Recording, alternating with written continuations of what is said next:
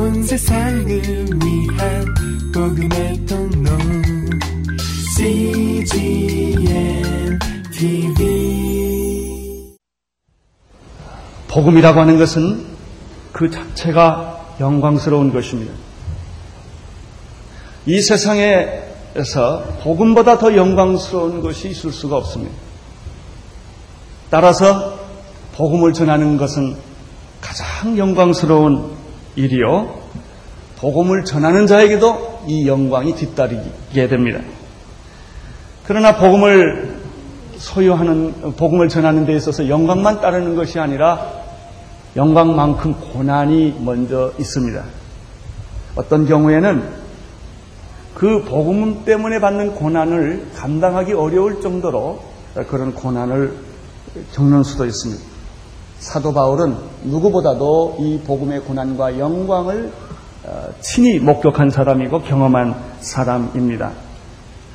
어, 오늘 말씀 19절을 한번 같이 읽겠습니다. 시작.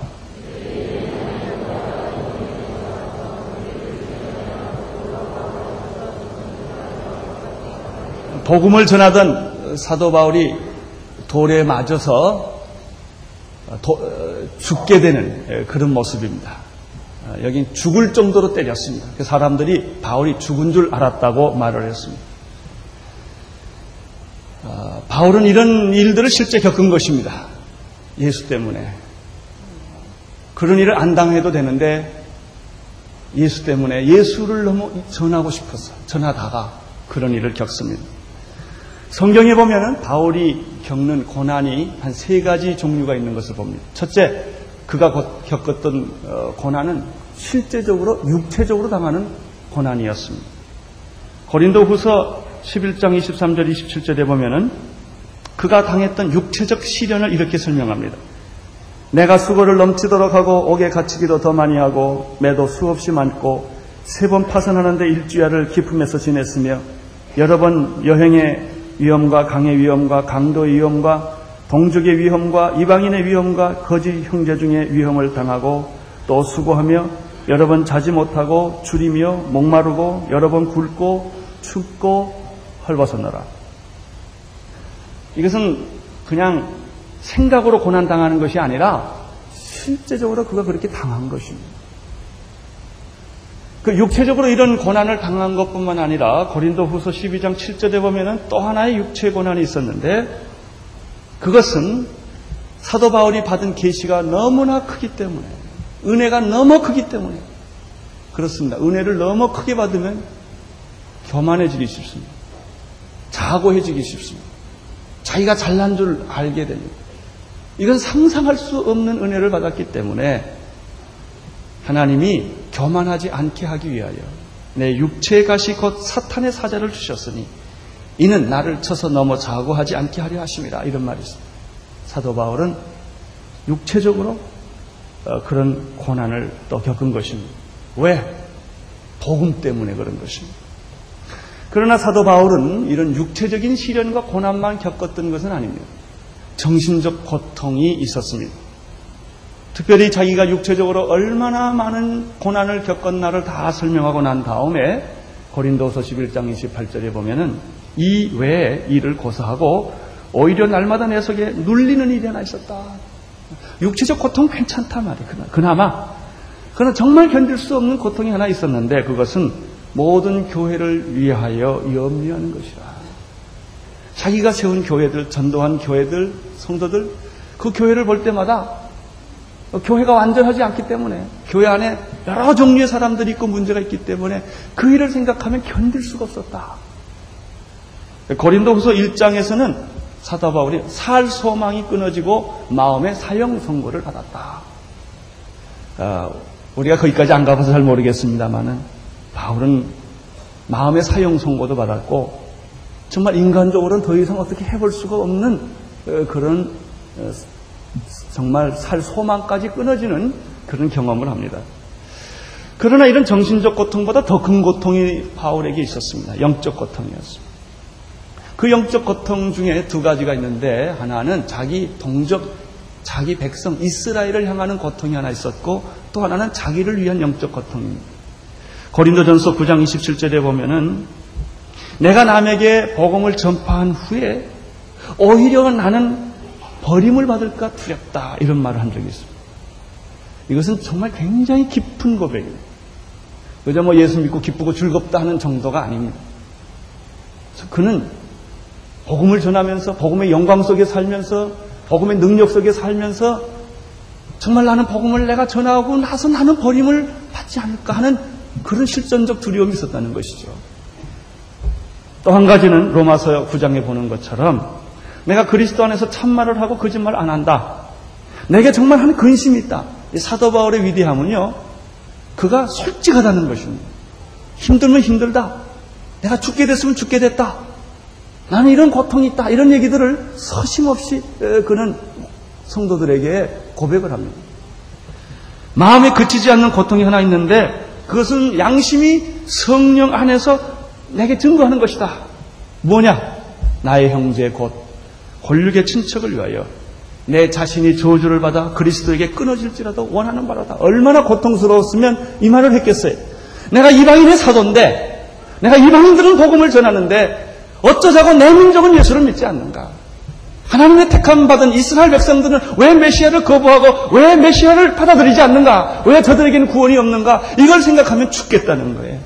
내가 저주받아도 좋다. 내가 그리스도의 생명책에서 끊어져도 좋다. 내 민족을 구원해달라 이거예요. 내 가족, 내 친척, 내 형제를 향하는 이런 애통이 그에게 있었습니다.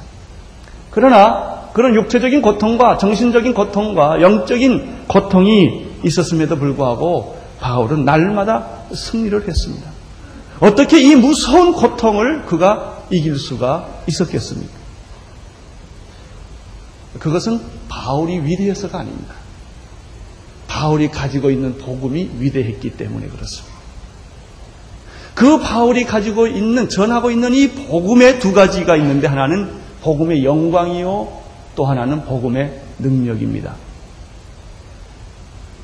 로마서 8장 18절에서 사도 바울은 이렇게 말을 했습니다. 생각한데 현재의 고난은 장차 올 영광과 속히 비교할 수 없다. 그 영광을 생각해 보면 고난은 문제가 아니었던 것입니다. 고난은 오히려 기쁨이었던 것입니다. 고난은 오히려 축복이 된 것입니다. 또 하나 있습니다. 로마서 1장 16절에서 나는 복음을 부끄러워하지 아니하노니 이 복음은 모든 믿는 자들에게 구원을 주시는 하나님의 능력이 됩니다. 첫째는 헬라인에게요, 유대인에게요, 또한 헬라인에게다. 그 다음에는 야만인에게도 복음은 능력이요, 지성인에게도 복음은 능력이다. 이 복음 안에는 하나님의 능력이 있다. 그렇게 고백을 하라. 그렇습니다. 이 영광이 큰 만큼 고통이 큰데, 그러나 이 복음 안에 있는 이 영광과 하나님의 영, 그 영광과 그 복음의 능력이 사도 바울로 하여금 그 많은 고통을 쉽게 넘어갈 수 있도록 이길 수 있도록 해 주었습니다. 디모데에서는 디모데 후서에서는 바울이 굉장히 담대한 말을 합니다. 너는 복음과 함께 고난을 받으라 이렇게 말을 합니다. 제가 그 말을 보면서 나는 이 말을 할 수 있을까 그러니까 잘 못하겠더라고요. 우리 성도들한테 고난 받으시오. 복음과 함께 고난을 받으시오. 아, 이렇게 아주 담대하게 말을 해야 되는데 아, 참 바울이 위대하다는 생각을 했습니다. 저는 이 말씀에 힘입어 이렇게 말하고자 합니다. 손해 보십시오. 고난도 기쁘게 받으십시오. 포기하십시오. 이것이 복음입니다. 사도 바울은 이 복음 때문에 그가 지금 오늘 매를 맞고 기절, 기절을 하고 죽는 지경까지 갑니다. 19절을 다시 한번 보겠습니다. 시작.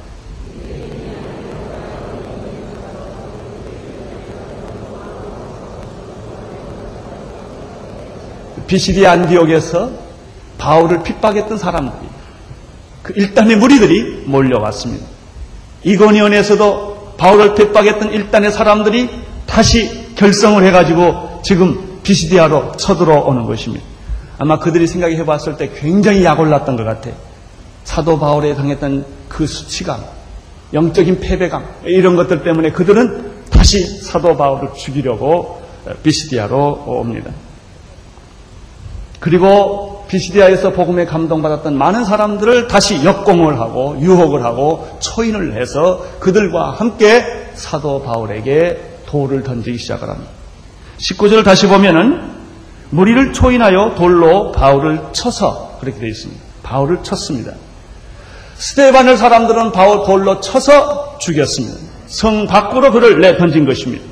여기도 사도 바울을 돌로 쳐서 성경이 보면 죽은 줄로 알았다라고 하는 말은 죽기까지 때, 때렸다 이런 소리입니다. 얼마나 돌로 쳤으면 사람들이 이젠 죽었다. 이건 기절이 아니고 죽었다. 이렇게 그들이 판단을 해서 그 다음에 이 사람들을 데리고 어, 가서 성 밖으로 던졌습니다. 저희들이 이번에 터키 여행에서 그런 것들을 부분적으로 목격할 수가 있었습니다. 저희들 도와주었던 그 소바울 목사님, 이즈밀에 사시는 분은 열심히 우리를 도와주셨던 분인데 나중에 알고 보니까 한 달 전인가요? 전도하다가 이슬람한테 돌을 얻어맞았대요.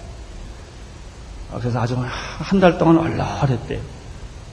또 저희들이 만났던 김주찬 선교사님도 경찰서 가서 얼마나 매를 맞았던지 그냥 무서워가지고 그 공포증에 한 달을 시달렸다는 이야기를 들었습니다. 정말 이렇게 그들은 돌에 맞은 것입니다. 20절과 21절을 보십시오. 시작.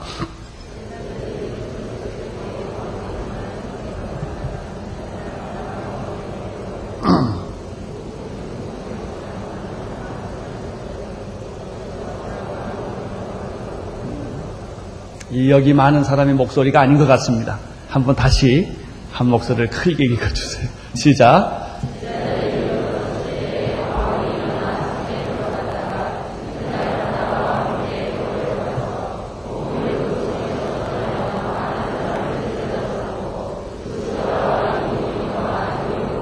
20절과 21절에 몇 가지 중요한 사실들을 우리가 발견하게 됩니다. 첫째는 죽은 줄로 알았던 바울이 다시 살아났다는 것입니다.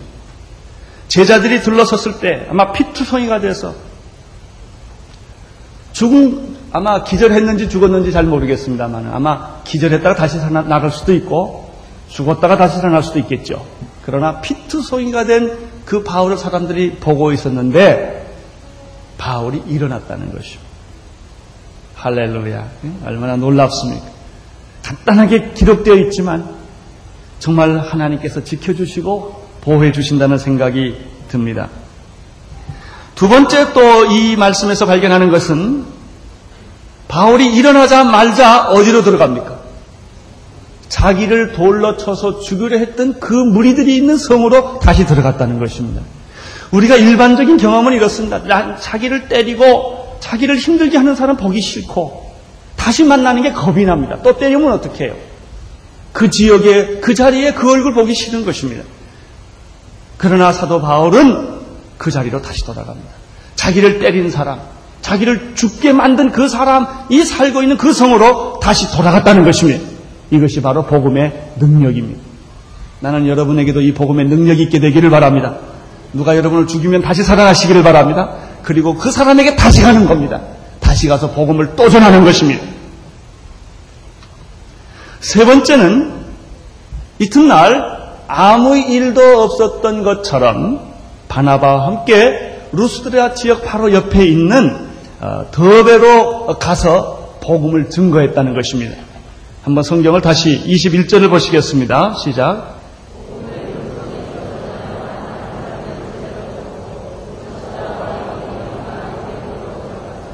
네. 이튿날 바나바와 함께 더베로 가서 복음을 그 성에 전하여 많은 사람을 세자로 삼게 되었다. 여기서 중요한 게 하나 있습니다. 복음은 어느 곳에 가든지 역사한다는 거예요. 비시디의 안디옥에서도 복음은 역사했습니다. 이고니온에서도 복음을 역사했습니다. 오늘 여기서 보게 되는 루스드라에게서도 복음은 역사한 것입니다. 똑같이 더베에 가서도 복음을 전했는데 역사했다는 것입니다. 이것은 2000년 전이나 지금이나 마찬가지입니다. 문제는 무엇입니까? 지역이 문제가 아닙니다. 상황이 문제가 아닌 것입니다. 많은 사람들이 전도되지 않는, 않는 이유를 이렇게 변명합니다. 그 지역이 저, 복음 전하기 어렵기 때문에, 그 사람이 어렵기 때문에, 구조적으로 어렵기 때문에 모든 사람들은 자기가 잘못하는 이유를 상황에다가 그 이유를 설명을 합니다. 그렇지 않습니다. 여러분이 문제입니다. 사람이 문제지 상황이 문제가 아닙니다. 여러분, 복음을 전하면 어느 곳에든지 복음은 역사하게 되어 있습니다. 그것은 2000년 전이나 지금이나 마찬가지입니다. 환영하는 지역이나 환영하지 않는 지역이나 복음은 복음인 것입니다. 우리가 믿음이 없었을 때 자꾸 환경 탓을 합니다. 상황이 나쁘다는 것입니다. 불경기라는 것입니다. 물론 불경기도 있을 수가 있고 상황이 나쁠 수도 있습니다. 그러나 더 중요한 것은 우리들의 믿음입니다. 복음에 대한 우리의 열정인 것입니다. 오늘 여러분의 가정을 변화시킬 수 있다고 믿으시기를 바랍니다. 우리 가정은 안 돼. 이런 말 하지 마십시오. 우리 집은 대 대로 나오는 무당집이요, 불교집 이런 말 하지 마세요. 여러분의 가정은 변할 수가 있습니다. 더 배가 변하고, 비시디아 아, 안디옥이 변하고, 이고니언이 변하고, 루스라가 변할 수 있다면 우리의 가정도 변하고 우리의 나라도 변할 수 있습니다. 문제는 우리들이 문제입니다. 네 번째 에서 발견하는 사실이 또 하나 있습니다. 그것은 21절에 나타나는 말인데, 복음을 그 성에서 전하여 많은 사람을 제자로 삼고, 루스드라와 이고니안과 안디옥으로 돌아갑니다. 22절 계속해서 보면은, 제자들의 돌아가서 안디옥으로 돌아가서 제자들의 마음을 굳게 하여 이 믿음에 거하라 권하고 또 우리가 하나님 나라에 들어가려면 많은 혼란을 겪어야 할 것이라고 했, 아, 하고 이렇게 되어 있습니다. 오늘 이 말씀에서 발견하는 것은 어, 이런 것입니다. 사도 바울은 전도만 하지 않았다는 것입니다. 전도한 사람을 뭐 했습니까? 양육을 했습니다. 안디옥에서 더베까지는 전도 여행입니다. 더베에서 안디옥까지는 양육 여행입니다. 돌아갈 때는 이 더베가 1차 전도 여행의 반환점인데 더베로부터 다시 돌아갈 때는 전도하지를 않습니다. 자기가 전도한 사람들을 만나서 양육하고 믿음을 세워주는 그런 일들을 하는 것을 볼 수가 있습니다. 우리는 여기서 전도와 양육이라고 하는 두 구조를 보게 되는 것입니다. 어, 사도 바울이 전도할 때는 예수 그리스도의 복음을 전합니다. 그러나 예수 그리스도의 복음을 믿은 사람들에게는 어떤 양육을 하는가? 여기 세 가지를 볼 수가 있습니다. 첫째는 22절을 다시 한번 읽어 주십시오. 22절 시작.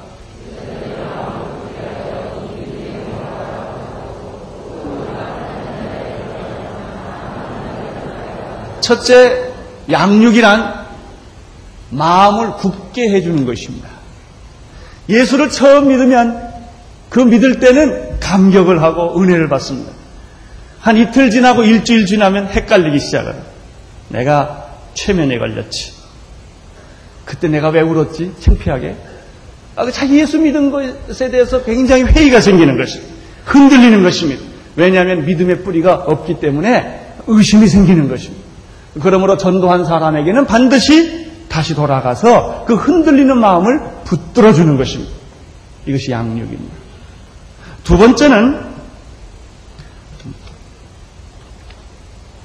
어, 두 번째는 마음을 굳게 하여 믿음 안에 거하도록 권면하고 도와주는 것입니다. 기독교 신앙은 믿음에서 시작해서 믿음으로 끝나는 것입니다. 신앙은 지식이 아닙니다. 믿음인 것이고 믿음 안에 사는 방법을 가르치는 것입니다. 골로새서 2장 6절 7절에 보면은 그러므로 너희가 그리스도 예수를 주로 받았으니 그 안에서 행하되 그 안에서 뿌리를 박으며 세움을 입어 교훈을 받은 대로 믿음에 굳게 서서 감사함을 넘치게 하라 이런 말이 있습니다. 여러분 전도하는 것으로 안심하지 않게 되기를 바랍니다. 그 전도한 사람들을 일대일로 만나서 그들을 양육하고 그들의 믿음을 굳게 만들어주고 믿음의 뿌리를 세워주는 일이 얼마나 중요한지 모릅니다.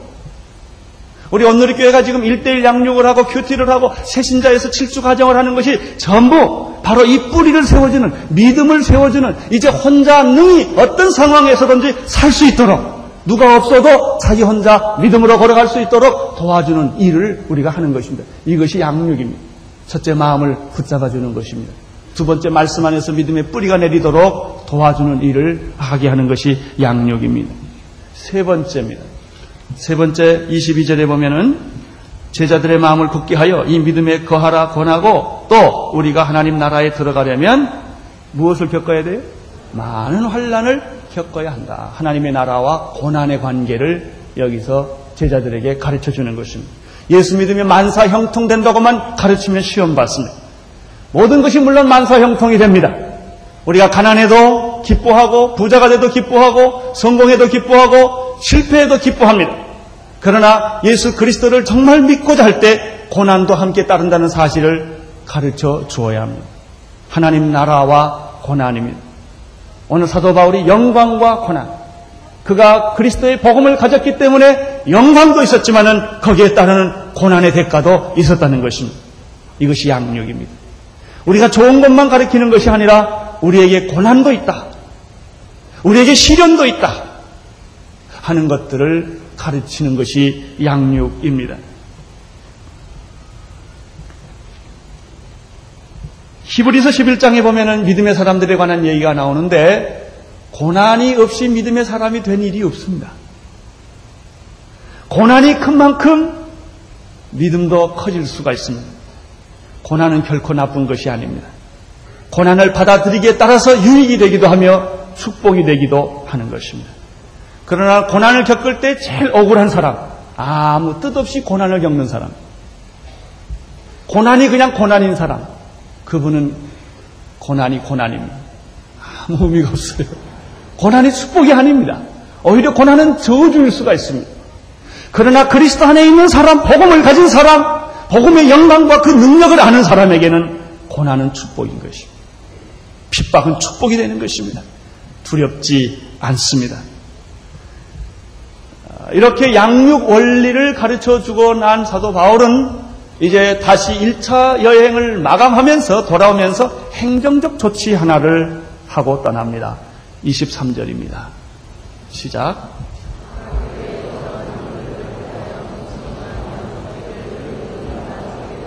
예. 마지막으로 사도 바울이 한, 한 것이 뭐였냐면 전도, 전도도 했고 양육도 했지만 그것으로 끝나질 않았습니다. 그렇다면 바울이 떠난 후에 다 허물어지고 말 것입니다. 그래서 사도 바울은 영적 지도자들을 세워서 그 교회를 맡겨주는 그런 아주 귀한 일을 하면 오늘 이런 일들이 우리들에게 필요합니다. 사람들은 다 자기가 일을 독점하려고 합니다. 독점하는 것이 아니라 일을 맡겨줘야 합니다. 영적으로 그 사람들을 믿고 선택하고 훈련시켜서 맡겨주는 것입니다. 그런데 이, 이, 일을 첫 번째 맡겨주는 행정적 조치를 하는데 어, 그 다음에 원리가 아주 더 중요한 것이 있습니다. 각 교회 장로들을 택하여 어, 여기는 금식 기도했다고 그랬는데 금식하며 기도했다 그렇게 되어 있습니다. 금식하며 기도하면서 저희를 예수님에게 의탁했다. 주님께 의탁했다 하는 것입니다. 바로 이것이 개척교회 원리입니다. 복음을 전합니다. 양육을 합니다. 그리고 사람을 세워줘야 합니다. 그리고 그 사람으로 하여금 나를 보지 말게 하고 주님을 바라보게 해야 합니다. 예수님은 열두 제자에게 세계를 맡기고 승천하셨습니다. 주님은 오늘 여러분들에게 세계를 맡기고자 원하시는 것입니다. 사람을 보면 망합니다. 그러나 주님을 바라보고 가면 없는 데서 모든 것이 생겨나는 것입니다. 안 되는 것이 되어지는 것입니다. 기적들이 계속해서 일어날 수가 있습니다. 이렇게 다 사람을 세우고 쉽게 의탁하고 그 다음에 사도 바울은 자기가 전도를 했던 어, 전도 출발지였던 어, 수리아의 안디옥으로 돌아오게 됩니다. 24절과 26절, 24절에서 26절까지 한 목소리로 읽겠습니다. 시작.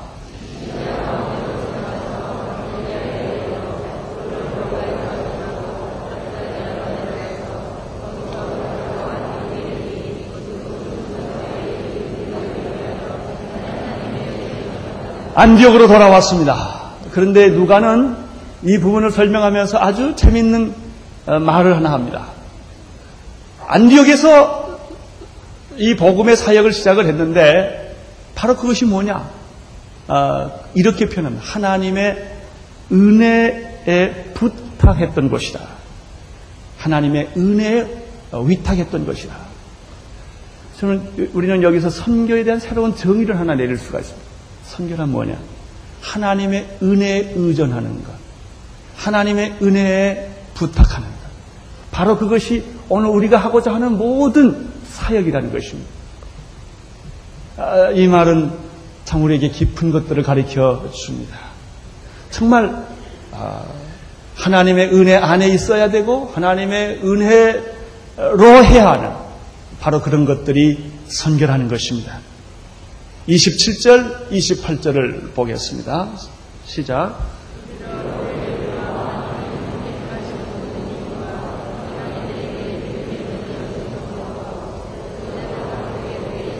1차 전도 여행 과정을 모두 마치고 파송했던 안디옥 교회로 돌아왔던 바울과 바나바 예, 그들은 돌아와서 두 가지 일을 하고 있는 것을 봅니다. 첫째는 하나님이 어떻게 역사하셨는가 하나님이 어떻게 이방인들에게 믿음의 문을 열어주셨는가 하는 것들을 뭐, 뭐 하고 있습니까? 선교 보고를 지금 하고 있습니다. 아, 그렇습니다. 선교는 혼자 하는 것이 아닙니다. 가는 사람이 있고 보내는 사람이 있습니다. 그리고 돌아와서 하나님이 하신 일들을 찬양하는 것입니다. 여기에서 힘이 생깁니다. 가는 사람도 힘이 생기고 보내는 사람도 힘이 생기는 것입니다. 선교는 가서 무작정 가서 일하는 것이 아니라 이런 영적인 교제권 속에서 서로 나눔으로써 피차 위로하고 피차 격려하는 것입니다. 이것보다 더 중요한 것을 저는 그 뒷부분에서 발견합니다. 그 다음에 뭐 했죠? 제자들과 함께 오래 있던, 난 이 말씀이 이렇게 좋더라고요. 아, 잠깐 있었다 이렇게 되어 있지 않고, 어, 오래 있었습니다. 재충전하는 것입니다. 안식을 하는 것입니다. 어, 여기서 다시 힘을 모아서 성도들과 교제를 하고, 교회와 교제를 하고, 하나님이 하신 그 놀라운 일들을 찬양하고, 다시 회복하고, 능력을 다시 얻어서 또 2차 전도 여행을 떠나는 것입니다. 선교사가 선교지에 가서 죽을 때까지 뼈 먹고 살아라. 그런 말은 성경에 내가 별로 못 봤어요. 물론 가서 선교사가 선교지 뼈를 묻겠죠. 그러나 교회는 보내는 교회는 그를 위로하고 격려하고 쉬게 해줘야 합니다. 그래서 우리 교회 옆에다가 집을 좀 많이 사야 될 것 같아요. 그 선교사님들이 힘들면 와서 안식하고 우리 교회와 교제하고 성도들과 교제하고 같이 기도하고 또 보내고 또 오고 또 가고 이게 성경. 여러분이 또 가고 다음 사람 가고 한 사람만 다 가라는 법이 어디 있어요? 여러분들도 가야죠. 일을 하고 하나님의 일을 하고 와서 쉬는 것이죠. 그래서 육체적으로 영적으로 위로를 받고 용기를 얻고 격려를 얻고 또 나가서 하는 것입니다. 제가 그래서 우리 교회 목회자들 원칙을 9개월 사역하고 3개월은 기도원에 가든지 훈련을 받든지 영적인 그 재충전을 받아라 하는 것입니다. 그래야만 우리가 힘있게 일을 하지 12개월 동안 일만 계속하면 다 지쳐버리고 마는 것입니다. 우리는 인간입니다. 여기서 우리는 사도 바울이 또다시 새로운 힘을 얻어서 출발하는 것을 볼 수가 있습니다. 이렇게 해서 사도 행전의 1차 전도 여행이 오늘 이 말씀을 통하여 마감을 하게 됩니다. 사랑하는 성도 여러분, 여러분 안에 이 복음이 불타기를 바랍니다. 직업을 가졌느냐 안 가졌느냐 이게 중요하지 않습니다. 우리가 그리스도의 사람이냐 아니냐가 중요합니다. 내게 복음이 있느냐 없느냐 이게 중요합니다. 복음이 있는 사람들은 선교사가 되었건 선교사란 타이틀이 없건 이런 거 중요하지 않습니다. 우리는 복음의 영광을 위하여 사는 사람이며 복음의 능력으로 사는 사람들입니다. 하나님의 축복이 여러분에게 함께 하시기를 바랍니다. 기도하겠습니다. 하나님 아버지 감사와 찬송과 영광을 올려 돌립니다. 주님은 우리를 위하여 십자가의 피를 흘려 주셨습니다. 주님은 우리를 위하여 살을 뜯기시고 당신의 몸을 찢어서 우리들에게 주셨습니다. 성화지와 염소 필요 아니하시고 예수 그리스도의 피로 우리를 구원해 주신 주님을 찬양합니다. 오늘은 특별히 성만찬을 갖는 날인데 주여 보혈의 능력이 우리 안에 충만하게 하여 주옵소서. 그리스도의 사랑이 오늘 우리 안에 충만하게 하여 주시옵소서. 예수님의 생명이 오늘 성만찬을 통하여 우리에게 풍성하게 넘치게 도와 주시옵소서. 예수님 이름으로 기도드리옵나이다. 온 세상을 위한 복음의 통로 CGM TV